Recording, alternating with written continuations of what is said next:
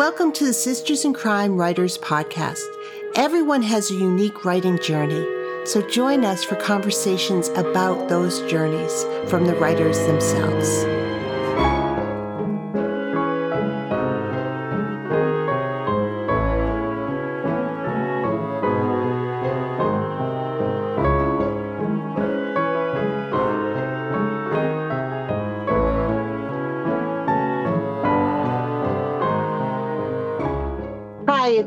It's is the Executive Director of Sisters in Crime, and I'm delighted to welcome Marco Carocari to the podcast today.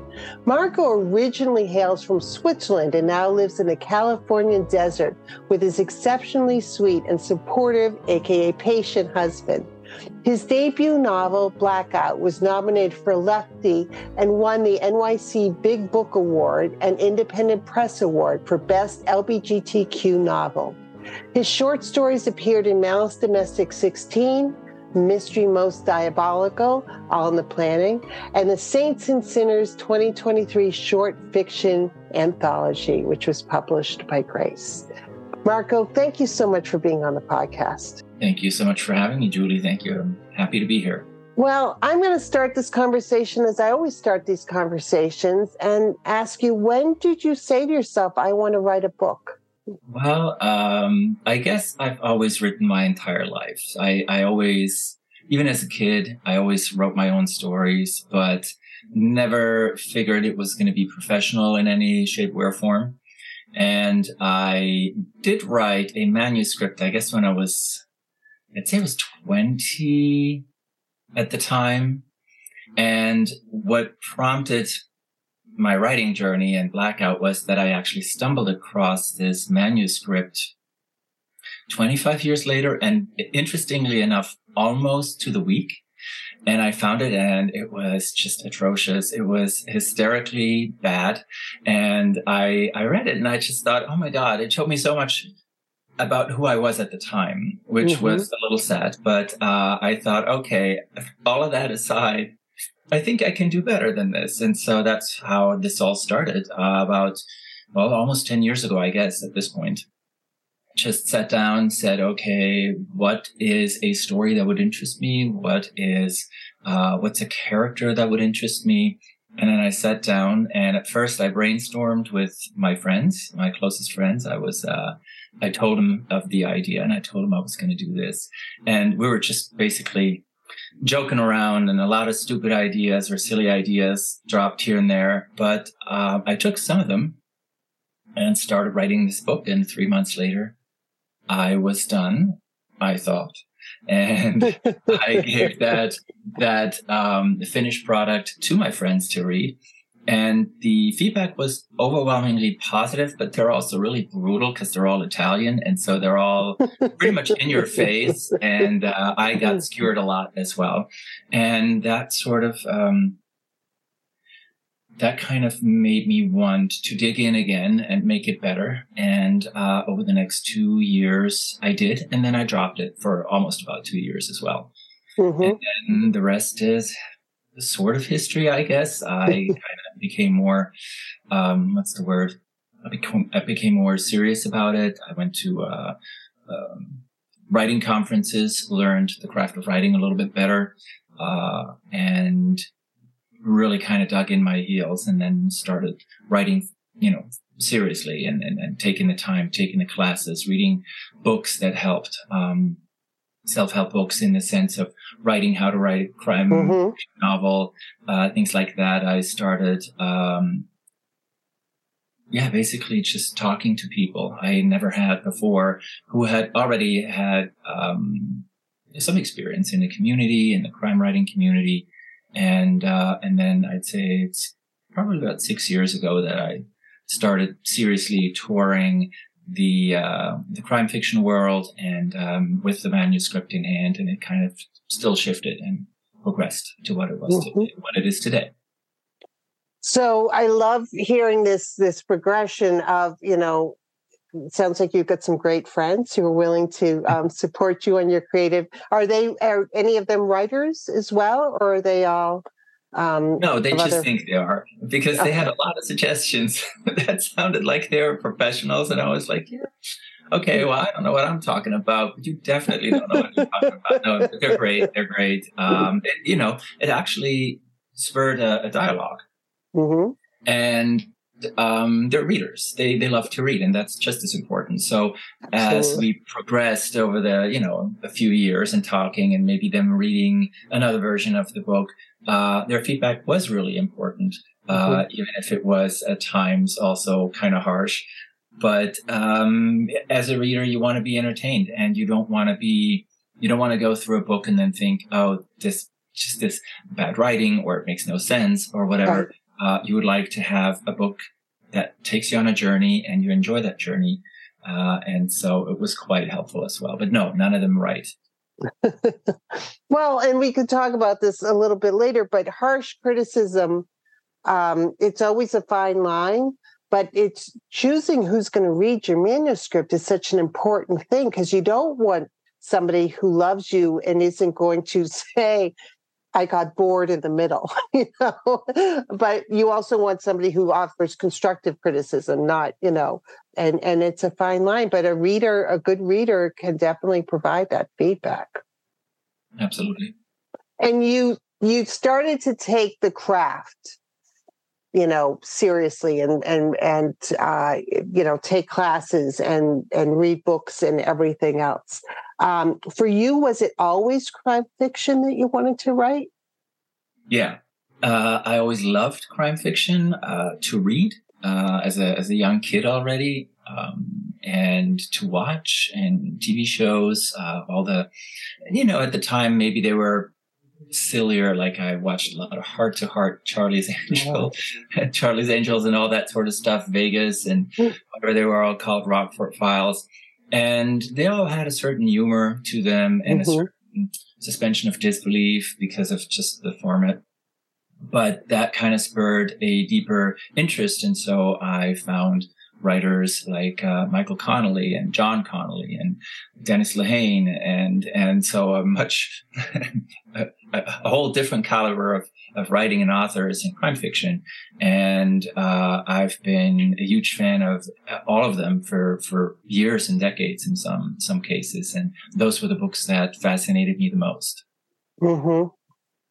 And was it? Did you read crime fiction as a you said you read it as a kid. I mean was this just always was that first that 25 year old manuscript was that a mystery?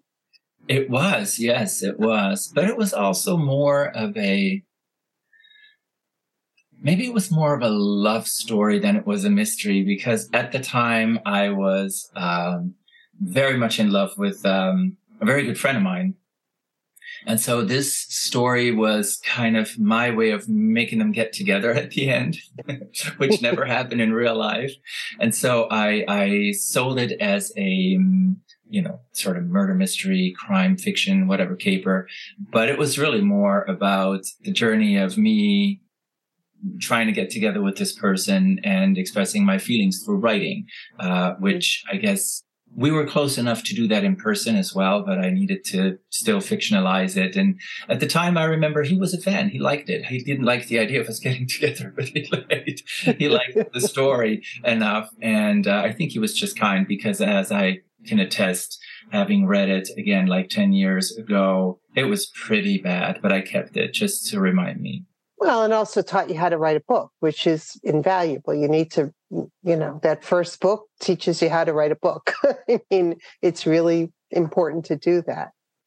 Talk about community. You said that as you were shopping um, Blackout, you started to go to conferences and and to meet people. Um, did you understand at the beginning how important community was to a writing career or was this just your way of of connecting with people who understood what you were trying to do um, I did definitely not understand. Um, and also, I didn't get that sense from the um, general writing community. Not to, you know, my experience was uh, we I went to uh, a writing conference twice uh, here in California that had nothing to do with crime fiction. It was very general.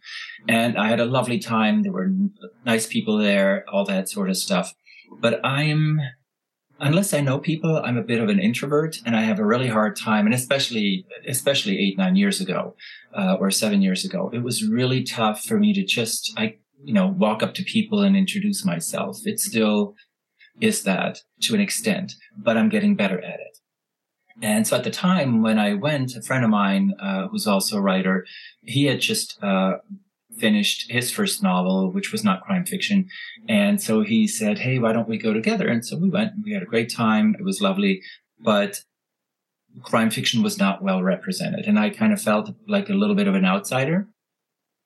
And then someone suggested to, you know, look into crime fiction conventions. And I believe my very first one, um, was probably Thriller Fest. Oh. And before that, I did the um, Writers Police Academy. Mm-hmm. That I think six years ago, which is not exactly the same, but it, because you are taught, uh, you know, what police, law enforcement actually does in real life, or you were, I believe they just finished the last uh, year of, of teaching people. But in the years that it was um, present, it showed you um, talked to you about forensics, taught you about what actually happens in a crime case. You were able to talk to people who were in the police force, in the fire, you know, uh, fire department. And uh, it really kind of helped me understand everything better. And you met great people. I met great people there.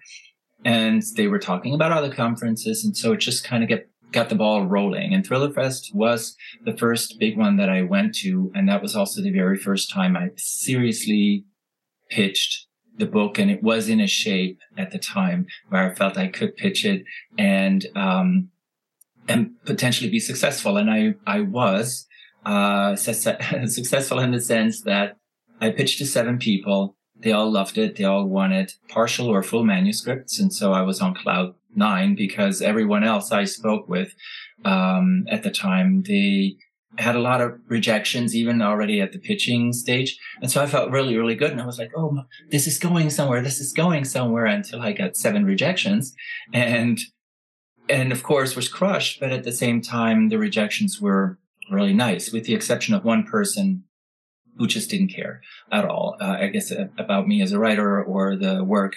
Everyone else invited me to come back with whatever I had. That the book wasn't right for them, but that they liked my style. They were very complimentary, which I thought, you know, they didn't have to do that. So if mm-hmm. they thought I was crap, then they probably would have not bothered. But uh, that made me feel good, and so I realized crime fiction conventions is really where I need to go. And uh, I visited a few, but it really took off at Left Coast Crime last year in 2022 when I was nominated. I met so many people and so many people came up to me to either let me know that, you know, congratulations or we're happy for you or we read your book. We loved it or we're going to buy your book now. And, uh, the last almost two years have been just in, completely insane. It's just taken off in a sense of community. Uh, mm-hmm. so many people who I've I've had the fortune to meet through through uh, Left Coast Crime, and then afterwards uh, I went to Malice Domestic, Thriller Fest, BoucherCon, uh, so many others, and it just keeps growing. And it's so so important because until you find your tribe uh, in whatever genre you write, I believe, uh, you probably never feel that kind of that level of understanding and support because everyone's gone through the same thing. Either they do, they're going through it now, or they did at one point, uh, or they're just about to, uh, to, to start. And we all have something to contribute and to help each other. And that's the most amazing part. Everybody wants to help each other. Nobody wants to, in my experience, whoever I've met, and I've met a lot of people by now in just such a short time. Everybody wants to help. Everybody says, what can I do? And to me, that's mind blowing. I've never experienced anything like this anywhere else. I think that the crime writing community is particularly open um, and supportive. Um, I've heard, you know, and I can't, uh, I, I don't want to cast aspersions, but other genres are not quite as, um, as, as welcoming and supportive as the crime writing community. It really, it, I, I, wonder if it's because all of our aggressions are worked out in our books, but it's an amazing, as you said, people everywhere we'll say what can i do to help? or i'm so excited for you or or you know help you spread the word. And that's so important because it's hard to do that for yourself. Absolutely. And it's exactly as you said uh, i i've had primarily good experiences wherever i've gone even just the very you know conventional fiction conventions and or writing conventions but I also can tell that most of those, uh, the minute I start, the, the, funny thing about regular writing conventions, I have noticed is almost everyone writes a memoir. Everywhere I've gone to, the three yeah. or four that I've done, uh, I would say a vast majority writes a memoir. And so everybody wants to talk about that. And I think that's fantastic. But I could also tell people, like the minute I started talking about my book, a lot of people were very nice about it, but you could tell their eyes are already glazing over. It's crime fiction. They don't care. It doesn't matter. Yeah. And of course, when, and it may happen with other genres as well, but I think if you are in a, in an environment where everyone is under a very large umbrella doing similar things, I think it changes, it changes perceptions or attitudes. And I'm hopeful that if you were to write romance or science fiction and you go to these conferences, that you get the same amount of support because people are on your, they're on the same wavelength as opposed to going somewhere where that crime fiction, for example, is a very, very small part, maybe speculative and science fiction would be a very small part, but the majority of people write, you know, maybe a different genre or, as I said, memoirs. And um, you're probably happiest when you have people in your corner that, as I said, work in a similar field and have a certain understanding or an interest. Lesson one from this podcast go find your people. Like, find Absolutely. your people. It's yes. the only way through. At the beginning, don't wait till you have a contract. Don't wait till your book's done. Find your people. Tell me about your process, Marco. How do you how do you and has that evolved over time as well? How do you start a book? Well, I start probably with an idea. I would say I have an idea where I'm like, uh, this sounds like it could be fun, and it always depends on whether it's just a spark or whether it feels a little bit more um, fully fledged you know? I've had i i have a little um, well it's not a notebook anymore it's all digital now but uh, i have uh, folders where i have ideas uh, that i just jot down. And i realized a lot of them sounded like a great idea at the time and then they've been you know languishing for two years so maybe they were not that great or i just haven't figured out what to do with them yet and then i start writing i usually do an outline as far as all the things that I already know. Uh, I, I usually don't have all the answers. I usually also don't have all the questions. And so it's always a process. It's always uh, an evolving process. But I do sit down, I write down my idea and then write down where I think it should go. With Blackout, it was really funny. I did it in three parts. Originally, Blackout was three parts and written mm-hmm. as such and I sat down and I did the first part, and then I did a, a, a, second file for the second part and a third. And those files only had very short, brief descriptions, no more than like three sentences of what I felt needed to happen. And I think the last one basically said reveal the murderer. So I had no idea where I was going. and the first one was fairly detailed and it really helped me as a first book. It really helped me mm-hmm. because I wrote one chapter after the other and I just banged them out. It was a lot of fun. I was completely in it. And I, I also wrote with a, um, naive abandon, perhaps that I don't possess anymore. It's, I, I do regret that a little bit and I miss that. Um, I'm much more critical these days and a lot more, well, I, I don't know if insecure is the right word, but I had at the time no insecurities of what was good or what was bad in that particular manuscript. I just wrote it and then had my friends tell me what was really, really bad. and I had to agree on a few instances, but I just wrote it and it was just with so, so much joy. I wrote at three in the morning. I wrote at six in the morning during lunch break all day long.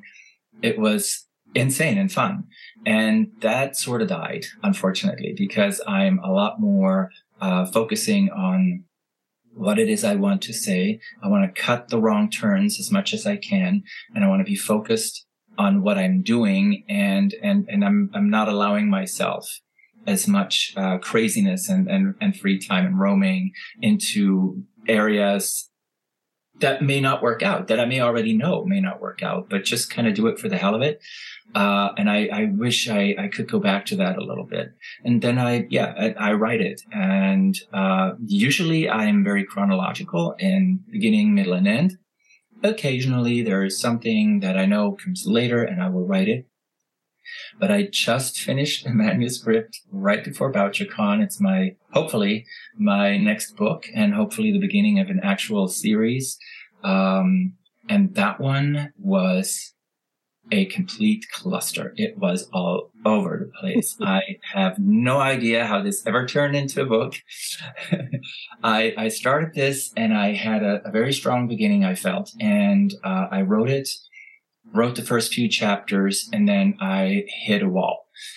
But I had all these other scenes further down that I knew needed to happen. I had conversations that needed to occur. And so rather than being stuck, I started writing these. So I mm-hmm. basically had the end before the middle. I had uh, several parts in the middle somewhere. And ultimately, when I really sat down and started putting everything together and streamline it, I had probably around 35 chapters that were in some parts completely unconnected. Uh, but, and I, I needed to get there. And I've never experienced anything like this. And it was really frustrating and m- made me think I was a bad writer. I thought, okay, I completely lost my touch. I do everything chronologically and now I'm all over the place. I, in my head, it makes sense because I know what I need to do. But if I give this to anyone, they'd just be like, you need to up your meds, I think, or something. And, uh, and it took a while. It took a while to find the voice uh, of the protagonist and hoping that it was a true and honest voice because it's a character I've never written in my entire life. And, um, it was important to find a certain rhythm. And I'm happy that 10 months later I found it and it's done. But it's also now out with uh, some very uh, wonderful, generous beta readers uh, who are all fairly established writers who reached out and said, "Oh, you're working on a manuscript. Uh, what's the what's it about?" And I would tell them, and they said, um, "You know what? When you're done, let me take a look at it." And um, that just blew my mind. And so I'm super thrilled that they're taking the time to do this for me uh, because they have a lot more experience and a ton more books under their belt. And uh, for these people with solid careers to say, hey, if we can help you, we, we'd love to help you. That's fantastic. Even if they come back and say, oh, this didn't work for me at all, they will tell you why. And that will, you know, hopefully yeah. that'll make it a better book. So well, do you, there are a couple of things I'm thinking about as you're telling about this this you know second book challenge. is your first book was so acclaimed, uh, your first published novel was so acclaimed that that that's that adds pressure to you as you're writing that second book. It's like, okay, how am I gonna do better than that? I mean, I would imagine was that a challenge? Uh, to a point, um, Blackout. I was I was very very very fortunate with Blackout, and I will always hold those memories dear, the good ones and the not so good ones, uh, because I think they still help you. They shape you. They they yes. shape you uh, because you learn. Everything is a learning experience. But I do love Blackout. I love that uh, it was so very well received, and you know, it's not like it was a New York Times bestseller or anything like this. In fact, um, because of several things that happened, um, I'd say in the production schedule, but also uh, because I didn't know anyone at the time. I did do what you just said earlier and basically started hanging in these crime fiction circuits a lot more and meeting people and making connections and networking um, just around the time the book came out. And unfortunately, of course, uh, it came out during the pandemic, so there was no in-person events, mm-hmm. there was mm-hmm. no traveling, and that made it really hard to get the book out to a larger audience. And it always um, fascinates me when I go to crime fiction conventions. And uh, even though I did not write a gay book, um, I wrote a book that features gay characters, and uh, the prim- primarily the people who buy them are straight, and I love that because yeah. I want people to. I want to buy a book. I'm the person who wants to buy a book and be entertained, and mm-hmm. I don't care who wrote it unless I know that is a bad person and I don't, I shouldn't read anything by them, uh, for, you know, to not make it just kind of all inclusive. But, um, there are some people that I won't read, but, but it's a small list and everyone else, I don't care where you came from, what your experiences were. If you wrote a good book, I want to read it. And I am hoping eventually we get to a point where more people feel that way. I know a lot of them do, but there's also a lot who, who do say, Oh, gay characters. Yeah, I'm not going to enjoy that really? Right. Why? Uh, or exactly. there's a, you know, there's a person of color in this book. Uh, it doesn't speak to my experience. Well, then you're an idiot. Perhaps you need to broaden your horizon. You know, that's what makes reading so great that you can, um, experience an adventure that, uh, you know nothing about and you co- you can go on this journey with these characters.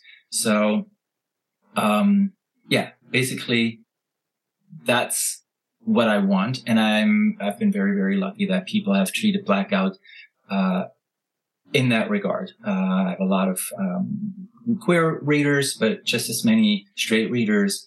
And, uh, I love the journey it took, even though, as I said, it's, it's, you know, it's a small book, but people knew about it.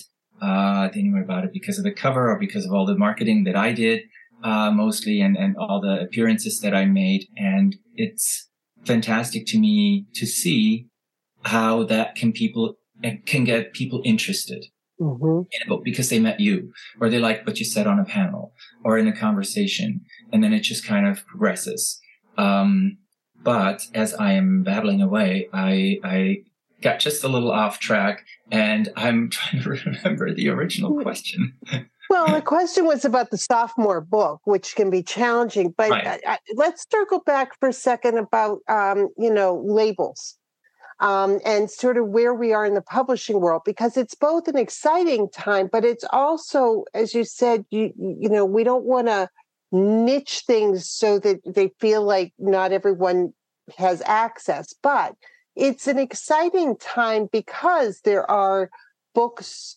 written that um, center gay characters and and they're getting contracts and they're getting you know um, they're getting uh, press and and everything else um, there are cozies with people of color at the center and quosies, um, as Rob Osler calls them, um, with with uh, queer characters as well. We have so far to go, but it is an exciting time in that um, readers are expanding a, a, little bit what they're willing to read. Do you think that that's true, or am I being naive? I certainly would like it to be true. Uh, I think it is because we also tend to, tr- you know, all these crime fiction conventions. Um, we tend to be a fairly accepting group, and I believe there were some quote unquote dinosaurs, uh, for lack of a better term, who did just, you know, they expected everything to be the cis, hetero, uh, white male sort of mm-hmm. uh, perspective and writer. And then perhaps it, you know, moved on to the white woman. Um, and I, I do believe that things are changing and that for the last few years it's changed. And, you know, look at all the nominations um, a few years ago when it was predominantly white uh, and and straight. Now it's it's a nice mix, a nice mix of yep. other ethnicities, other um, life experiences coming in mm-hmm. and writing books, people writing books uh, that are that take place all over the world. Mm-hmm. The people that were born all over the world, and they get nominated for major prizes because, or major uh, awards because people read the books, they love the books, they're fans, and that's how they get nominated. Um, with the exception of a few um, book awards where you have judges. Uh, a lot of the crime fiction convention ones are fans, and mm-hmm. the fans nominate and ultimately vote, and that's a fantastic thing. Con was an example. Left Coast Crime, the last two years that I've been, uh, absolutely, and also the winners. And I think it's, it's important, but I also feel that, uh, we, especially in the larger cities and the coastal cities, people are maybe a little more open-minded as opposed to certain other regions where you go where people are not yet ready to read it. I mean, when you look at all the craziness that's now going on with all the book bans and it's just insane. I mean, I'm thinking it's, you know, 2023 and this is America and, and then this crap's going on. It just, I don't understand it, but, uh, hopefully that's a trend in certain areas that can be walked back and hopefully people want to know. The only way you can educate yourself, if you're not getting it in school, is by reading. And that means you need to read outside your comfort zone. And banning books is definitely not the answer. I couldn't agree more.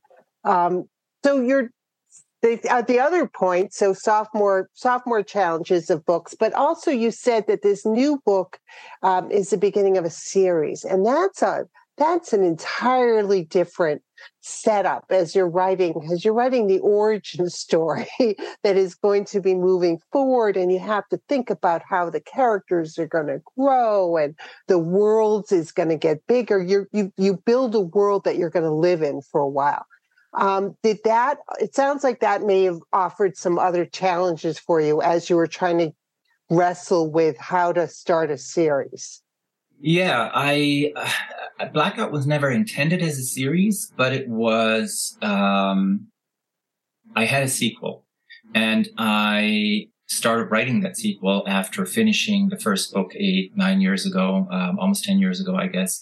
And I am glad I stopped, but I'm also not glad I stopped. So there's, you know, a it's bad, so it was a good thing I stopped. But B, uh, B was bad for stopping because I should have written it at some point and I didn't. And so when Blackout came out, I had ideas, but no finished book. And, um, people asked, is there going to be a sequel? Uh, are we going to see these characters again? We love them and I love them too, but I had spent close to at that point eight years with them mm-hmm. daily in some cases. And I was like, I need a break. I need a break from these people. I I don't want to write about them right this very moment, but I knew exactly how it needed to continue. So I've outlined all of that and put that aside. And then I worked on a different book last year, and uh, it's almost finished. Uh, it basically is missing the ending, and for me to figure out who is the murderer, because for the first time in my life, I had no idea.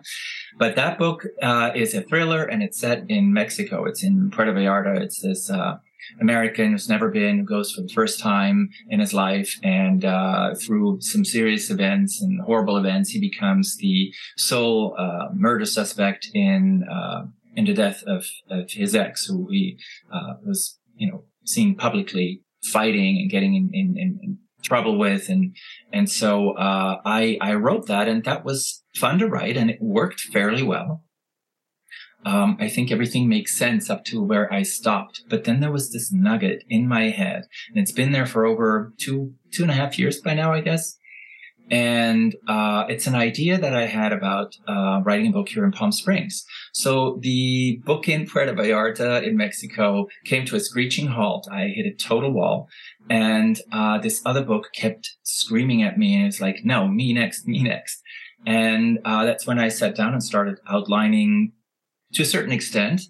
And then I realized this book, there's so much about this character so much I want to do that uh, this could be my legitimate in into a series uh, mm-hmm. because I I always loved detective fiction. I always loved the hard-boiled noir um, crime books. Uh, those that are a little closer to real world than maybe some of the other stuff I've read or even uh, written. And so I I started on that book, and now that it's done-ish, at least as, as far done, uh, until the powers that be come back with their feedback and tell me drawing board or, you know, you did well here, but you should work on this. Uh, I have the second book completely outlined already. And I have an idea for the third one. And I very rarely have found myself in a position like this. Mm-hmm. So uh, the second book is a big question because I do not want to come back with something that people will shake their heads at. But I also have to realize you don't know whether or not people are going to shake their head at it. Right. Blackout, right. as I said, is a, I guess I'd say it's a, it's a murder mystery with thriller elements. It could happen to anyone. The character could be a woman. It could be anyone really that you want it to be, but I wrote it because I wanted to see characters like myself. And so it has a, a queer cast in it. There are straight and gay people in there, uh, that make up the book. And in, uh, this, the, the thriller in Puerto Vallarta also has a group of gay friends.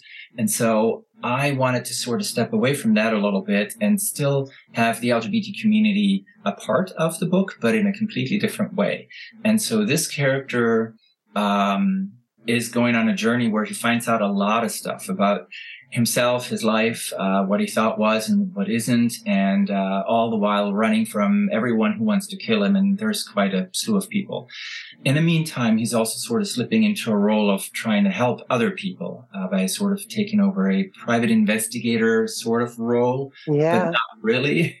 It's it's all a little more shady than it is above board and I love the idea. And I thought actually you could, you know, you could have quite a, a, a long running series on hand here with ideas at least. Yeah. Uh, if people are interested, if people like what they do, but I'll be interested to see if the book does see the light of day, if I find an agent, if I find a publisher, and that is printed more or less as it stands today. Uh, I'm curious because it is a whole lot less gay than uh, than Blackout is, and uh, it will take a minute for you know certain characters to be introduced and for the book to go in a certain direction. And it is noir and hard boiled first, and LGBTQ third at the at the moment. And um, hopefully, people, especially the people that consider themselves fans of Blackout and and me and my writing style, hopefully they want to be on the journey. And that's the thing that worries me a little bit. But at the same time, I'm thinking, you know, you might lose some people who say, "Oh, I'd rather he do, you know, the gay thing," uh, right. and, write books that are a lot more um, queer in in in nature, in the storyline, in the characters, as opposed to uh, this book, which isn't so much at the moment. And um, I, again, I want to write a book that people hopefully love the idea of and and what it's about and that they want to read it because of that and because I wrote it as opposed to who's really in it. Um, but I know myself, sometimes you do fall in love with characters or a certain style. And when the, the writer tries something new, you're not always above, you know, on board with that. And it's something I will have to see when it, when it happens, because unlike a lot of other people, I still only have my one book um, out there. I'm working on others, and I would like to write, um, in, you know, with different topics. Some of them are more queer, others will be less, and hopefully there's going to be a readership for both. Ideally, it would be the same people. I would love that, but well, you're also writing short fiction. And tell me about that because oftentimes uh, folks will write short fiction and explore different genres or different voices or different things. Or, you know, they're cozy writers who write really dark short fiction because yeah. it's just, you know, they could do it for short periods of time, but for longer periods of time. Tell me about you writing your short stories.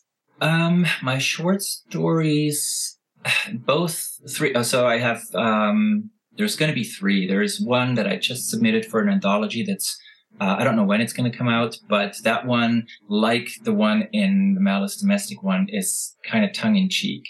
And I like that. I like humor. I love to laugh. I love to laugh at, uh, let's, let's put it that way. There's very little I cannot find humor in, even if it's just for me. And, um, I kind of approach writing that way, but it doesn't always work. Not everything should be funny or to be made fun of. Obviously, there are a lot of things that are very serious topics. And the uh, short story I wrote for the Saints and Sinners anthology or had submitted is actually quite dark. And uh, I loved it because it was, in a way, noir. Uh, I didn't want something that uh, th- there is absolutely resolution. You will have a resolution and find out what happened. But I also wanted it to be much, much darker. And I wrote it quite a few years ago and it was um, a departure, if you will, from the stuff that I write that's usually a little tongue in cheek or you put in some humor or whatever. And, but it's just, it's just as much me.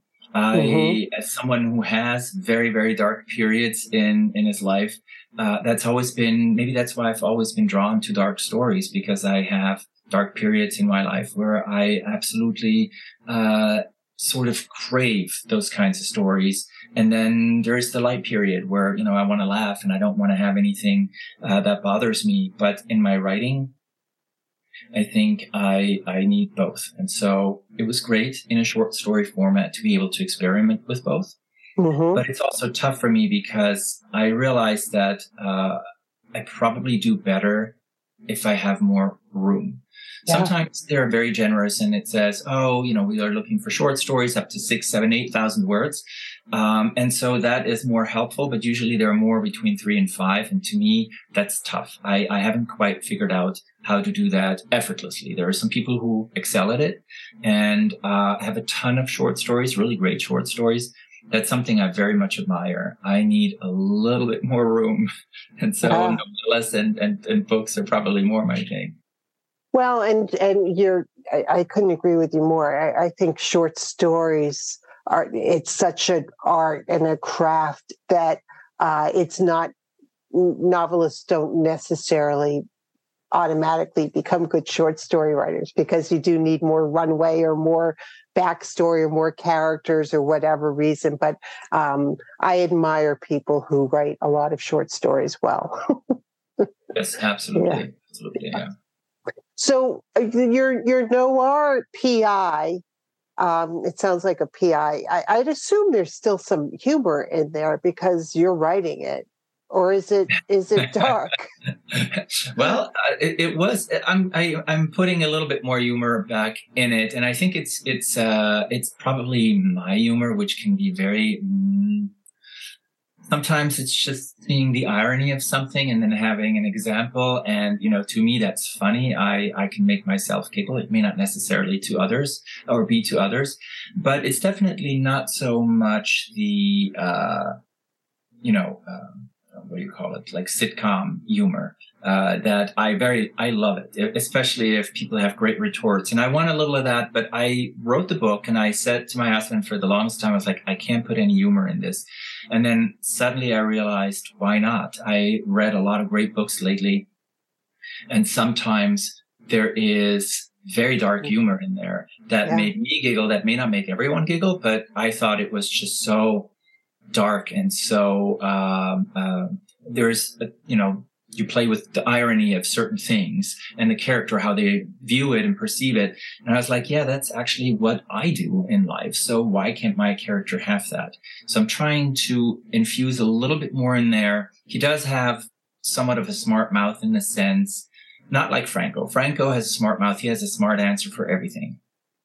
And that gets him in trouble. And so this guy is a little different. This guy is someone who sort of blusters. If he's pushed in a corner, he kind of starts to pretend to be bigger than he is. Mm-hmm. Uh, just to sort of, you know, save himself, maybe to, to, what's the word, uh, to protect himself. Uh, but, but he, he might be afraid, but he doesn't show it, but it's all just words. Uh, whereas Franco very much got scared and had fears and would maybe think of answers after, but uh, was definitely not someone to put himself into a dangerous situation.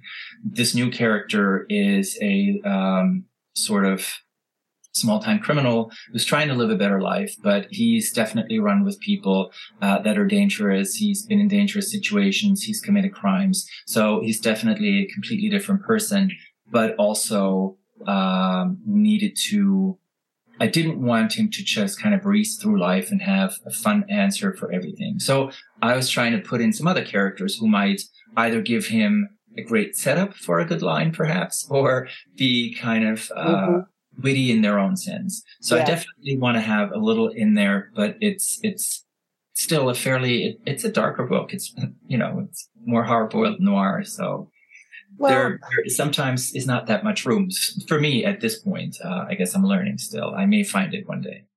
I love that you're being so honest and talking about, you know, your writing and figuring things out. I want you to finish that thriller, by the way. So at some point, you got to figure out who did it so that you can finish it.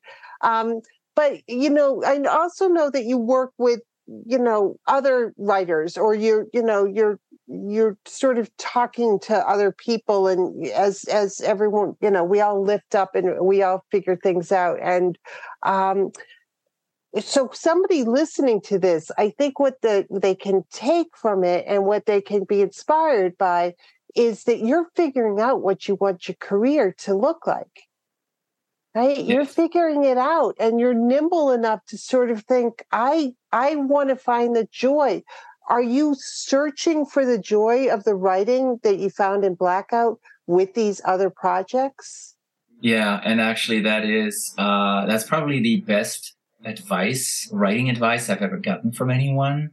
Uh, we were talking, and I was just telling them how much trouble I had uh, at the very beginning uh, of writing this particular new um, book slash series. I told them how frustrated I was and how I it tore the book tormented me. It needed out. I, it needed to be written. I needed to do it because it was important but at the same time, I struggled finding the voice and finding the means to do it. Mm-hmm. And I was telling them about it, and the person said, Writing is hard, but writing should be fun. If there is no fun in it, maybe the book needs to not be told. Maybe it's not the right time or whatever, but if you don't have, if you don't find a modicum of fun in this, you need to stop and that was kind of uh, that sounded harsher to me um, when he said it than it actually is but it took me a, it took me a week or two of just thinking about this all the time and thinking it is true i don't need to you know ha ha ha have giggles and laughs and all that sort of stuff but i need to enjoy myself and have fun doing this yeah. and and then it happened finally uh, where i realized the only person holding me back is me, as usual. It's always me. Uh, but it, t- it takes longer and longer to figure out that it's still me. no, it's still you. and, uh, and I realized it, and it also helped to make some really good friends um, since Left Coast uh, 2022. People that I talk to weekly now and uh, see on Zoom uh, monthly, and we talk to each other all the time uh, they've gotten to know me fairly well and they are generous in their feedbacks and telling me you are always in your head. You need to get out of your head and you need to just sort of enjoy what you're doing. And so I'm back to enjoying what I'm doing and realizing I'm the one setting limits and I shouldn't have the limits. And another friend uh, also had a pretty good advice. She said, you know what? When I write my books, I throw everything in there. It's a first, second, or third draft, but I throw everything in there. Um, the kitchen sink and explosions and this and everything. It's got to be there because you can always take it out. But if it's missing, uh, you don't know if it's working or if it's not working. And um, I, I'm now basically trying to take her advice and do more of that and say, no, let's go and have the character go there and have this and this and this happen because I have absolutely read books that were celebrated and bestsellers, and they had scenes in there that I felt were fairly believable. Now that I am trying to write something similar, even perhaps uh, a, a scene that's not entirely different, I feel like I can't do it because it's not anchored in my real life. But this character isn't me and it's not my life. And I'm writing about the underworld and criminals and they do experience different things. So, uh, I need to sort of just kind of let go and dare a little bit more. And that's been very, very helpful the last uh, six months of, of basically finally getting the rhythm and, and, and writing this book. And having fun. What's the worst piece of writing advice you ever got? Um, the worst was probably people saying, uh, you should never write a sequel or even plan on doing a sequel if the first book hasn't sold. Why waste your time? And that may very well work for other people. I'm not saying it's right or wrong, but for me, it was wrong because if I had written the sequel, especially, you know, to Blackout, then I would have been ready. Yeah. And, um, it probably didn't need to be written. It didn't need to be written because, you know, everything happens for a reason. But I wish I'd done it simply to have the, um, what do you say? How do you call that? To, to, to have the routine of writing mm-hmm. and to, um, as an exercise to just do it. And even if you, if it turns out that it wasn't your greatest book, or even if you get stuck in the middle somewhere, at least you, you did it. Uh, you went as, as far as you could and then you realized it's, it, you know, it doesn't go any further.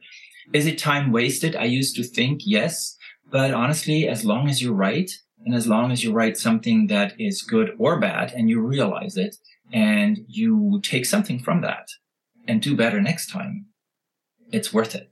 Yeah. And for me, it just takes forever to, to get there. Uh, and to realize this, but I've known this now for a little while and I'm trying to implement it in my life so that I do write, um, even as an exercise, even if I don't know if this is going anywhere, the short story or this novella or book, uh, but do it anyway and then stop. And some books don't need to be written. It's entirely possible. But when I was told to just not write until this one was perfect, I worked on just this book. I did nothing else and uh, had pretty much nothing else to offer anyone after. Yeah. And that put a lot of stress on me that I think was not necessary. I mm-hmm. should have maybe not written the sequel, but I should have written other things.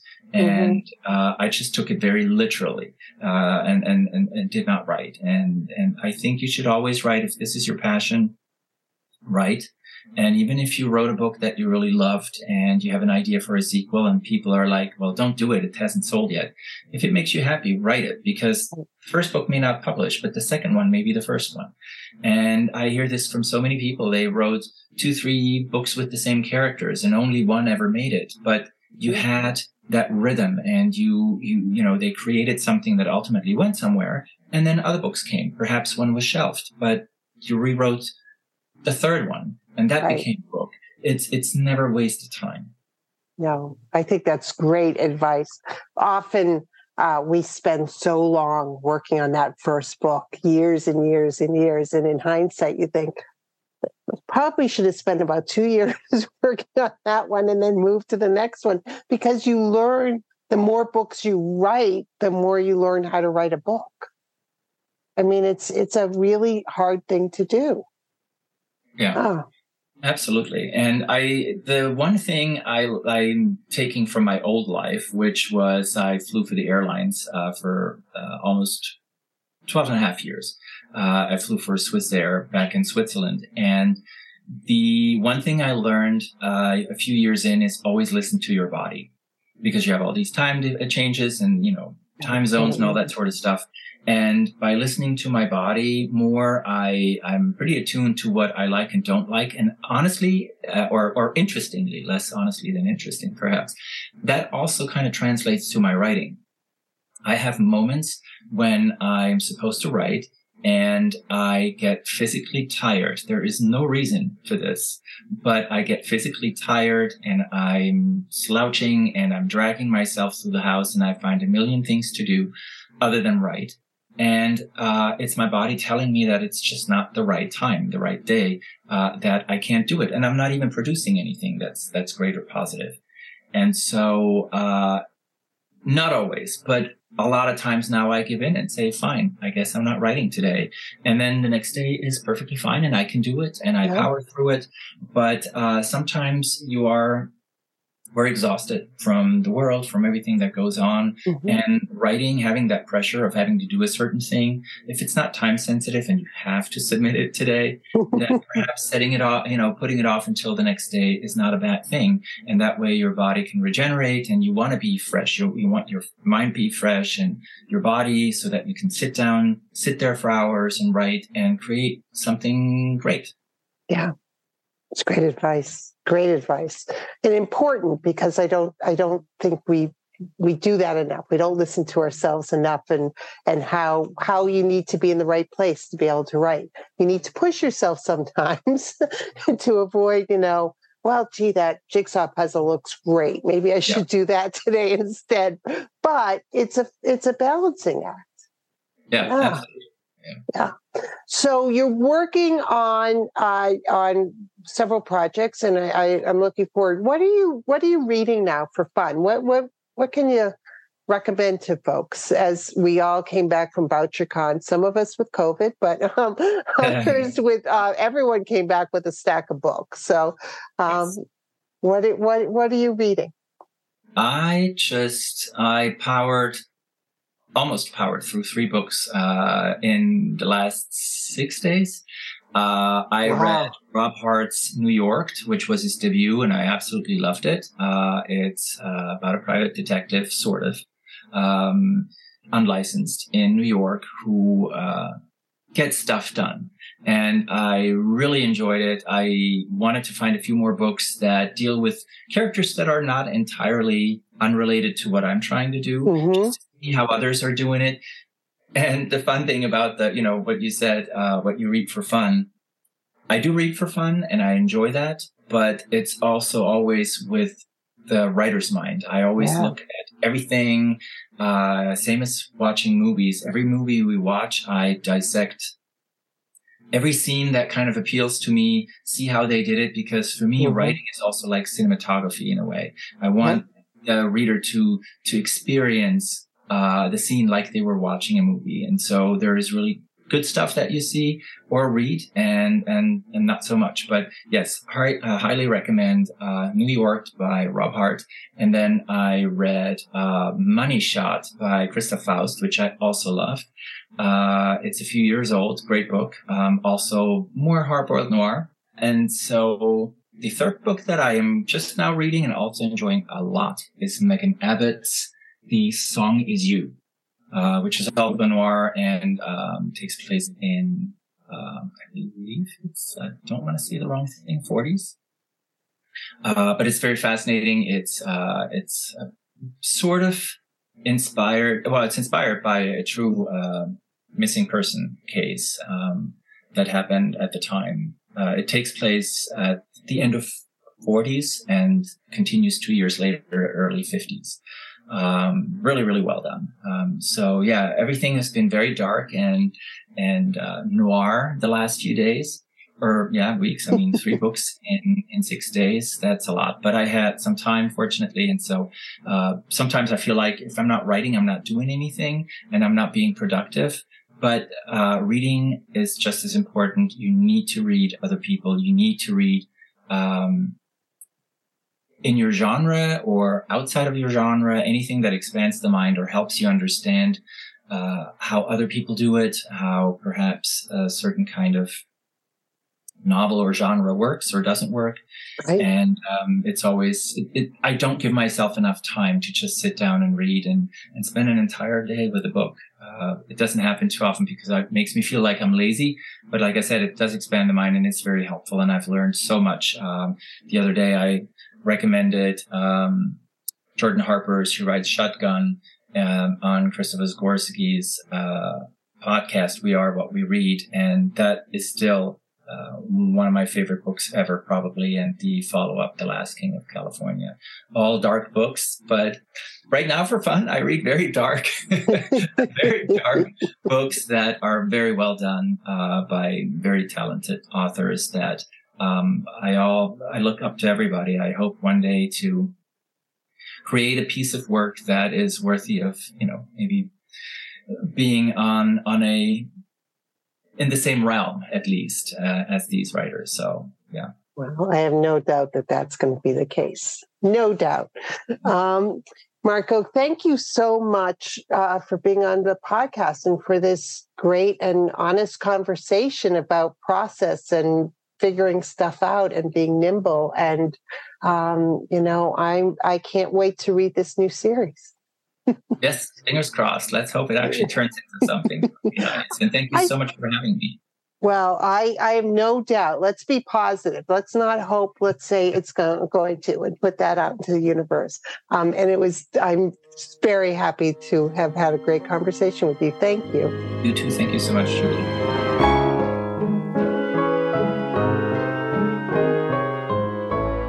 You for being with us today. Sisters in Crime is about community. We were founded to advocate for women crime writers, and we continue that mission by fighting for equity in the crime writing community. Sisters in Crime is an international, inclusive organization for all who write and love crime fiction, mystery, thrillers, and suspense. Join us at sistersincrime.org and make sure you subscribe to this podcast.